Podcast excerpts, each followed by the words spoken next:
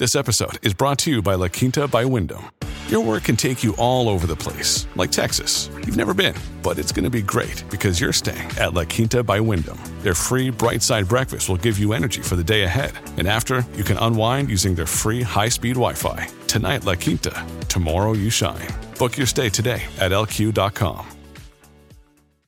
AURN News. I'm Jamie Jackson. After a 3-year hiatus prompted by the pandemic, student loan payments resumed Sunday, leaving many Americans bewildered about the state of their student loan obligations. The Biden administration's efforts to enact widespread student loan forgiveness were met with a setback in June when the Supreme Court rejected widespread student loan forgiveness in a 6-3 decision. The president's proposal aimed to alleviate the burden of nearly $400 billion in student loans, a plan that, according to the White House, would have directed 90% of its benefits to those earning less than $75,000 a year. The opposition to widespread loan forgiveness has been fervently voiced by Republicans in Congress and Republican governors across the country, arguing that such forgiveness would constitute an unfair use of American tax dollars. Now, in the midst of an economy grappling with inflation and job losses and even slowed growth, the end of the student loan repayment pause has raised concerns about its overall potential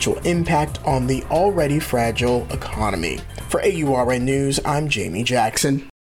Without the ones like you, who work tirelessly to keep things running, everything would suddenly stop.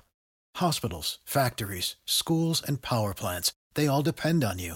No matter the weather, emergency, or time of day, you're the ones who get it done. At Grainger, we're here for you with professional-grade industrial supplies. Count on real-time product availability and fast delivery. Call, click Grainger.com, or just stop by. Grainger, for the ones who get it done.